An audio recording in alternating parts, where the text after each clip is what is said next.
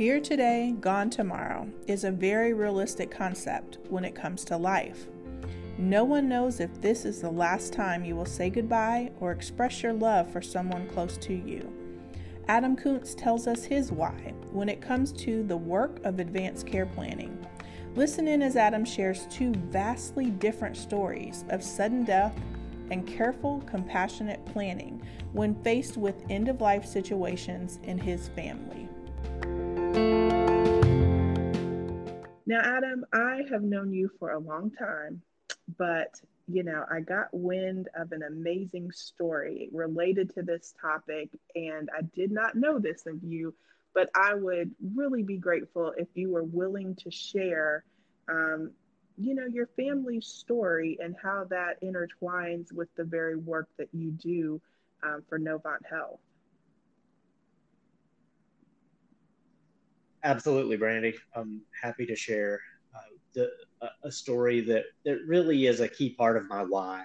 It, it, it's why I do this work, um, and it's why I, I think it's so important uh, for our patients, our community members, and even our team members uh, to think about advanced care planning and consider uh, taking part in these conversations and getting documents for themselves.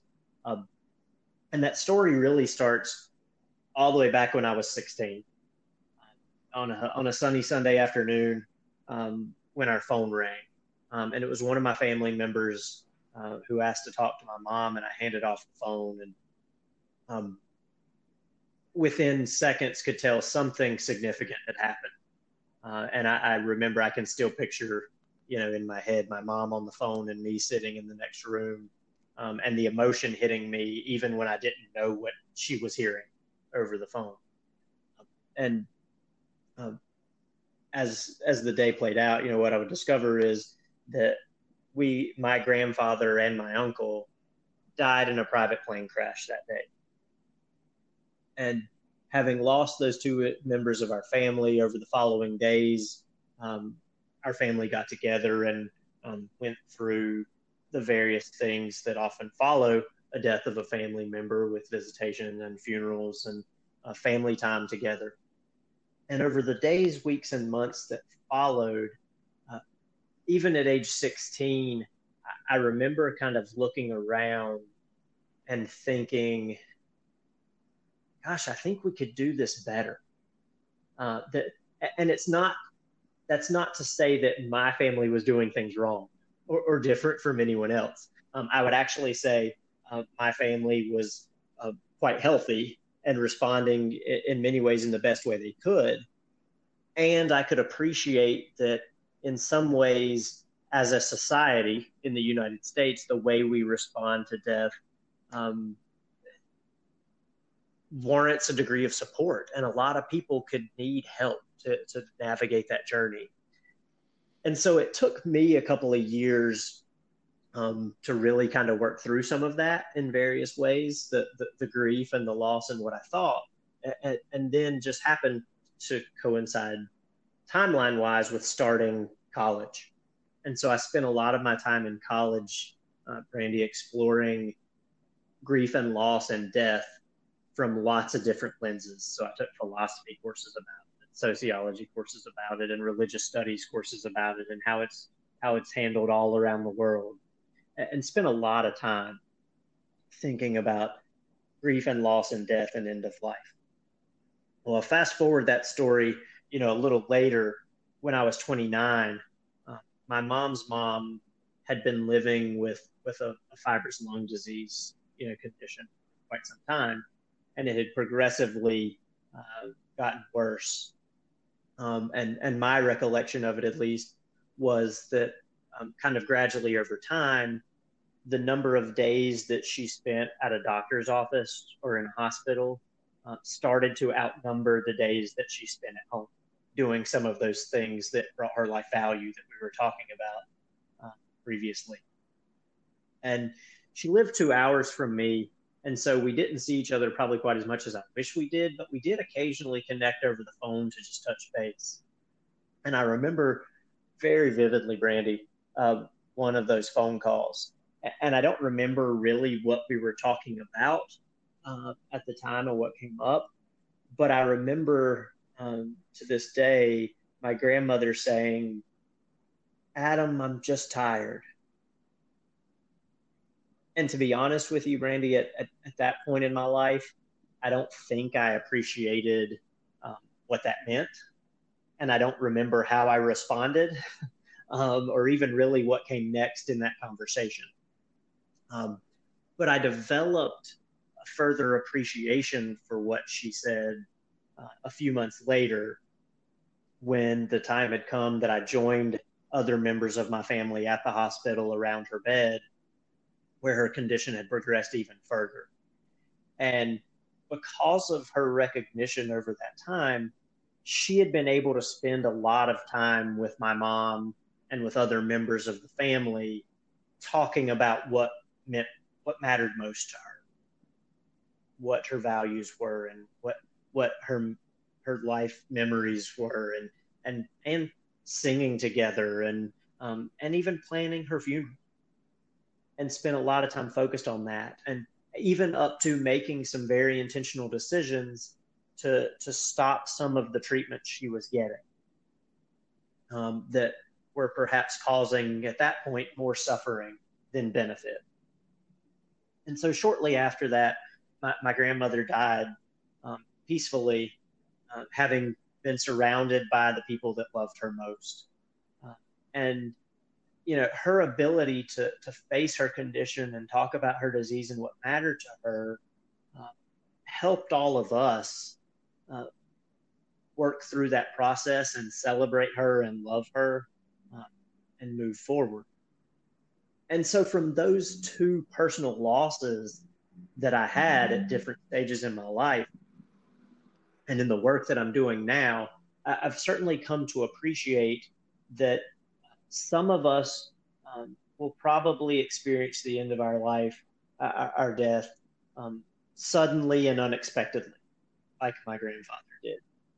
And for those uh, individuals, I hope that our team, our, our healthcare system, is providing, connecting them with the resources to work through that grief process and as we advance modern medicine uh, more and more, an increasing number of people are going to experience at least part of their um, late life journey and, and, and approaching their death connected to the us in the healthcare system, coming to doctors' offices or being in the hospital.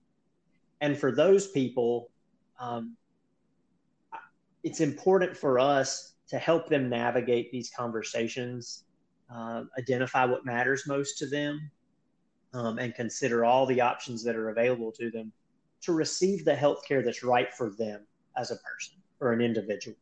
So each person's journey has some unique aspects, and we want to appreciate those aspects and really circles back to what I mentioned previously about defining choices and champions that it's really about knowing our patient's wishes and then honoring those patients' wishes in the care that we offer.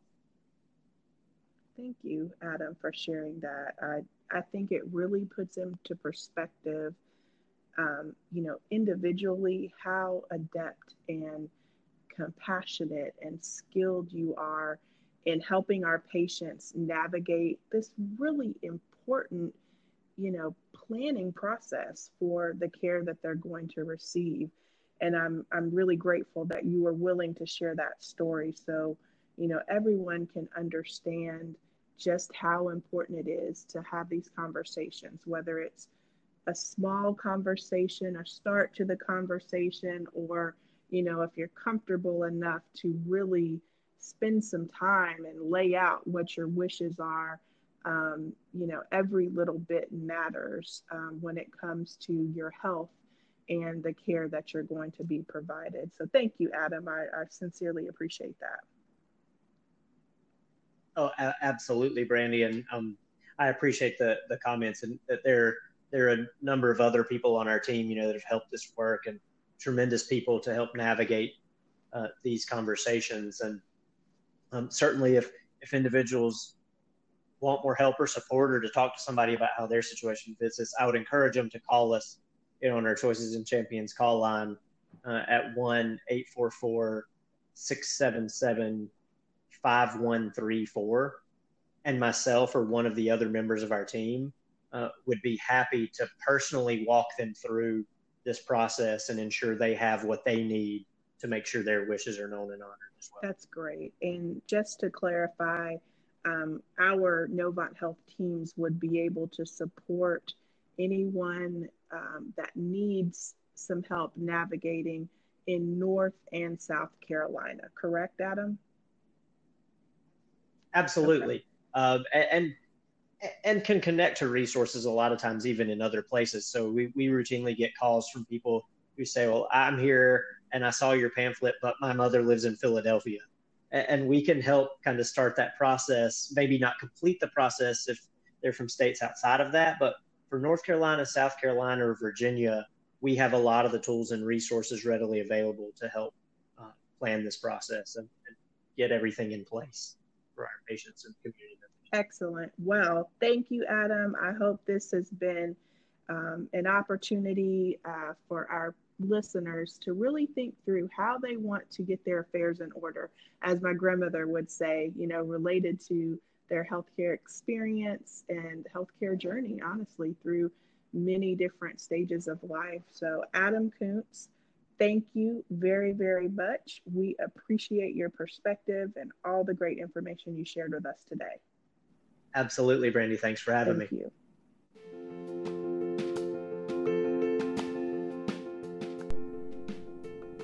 This week in January of 2020, I happened to see on social media that Dwayne Johnson, or better known as The Rock, lost his father a few days ago.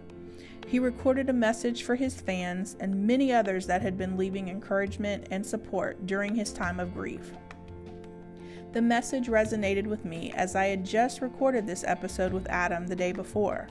Johnson stated over and over again how he wished he had more time, how he just couldn't make it to be by his father's side before he suffered a massive stroke as a result of a deep vein thrombosis or a blood clot that had traveled to his father's lungs.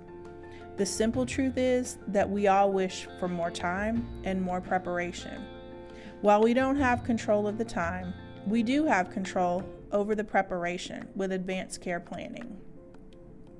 I want to thank Adam Koontz for his contributions to this important series, and thank you for listening to Patients as Partners and all of the other Novant Health podcasts.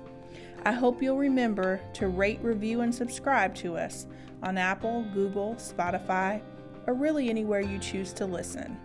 Until next time, I'm Brandy Edwards.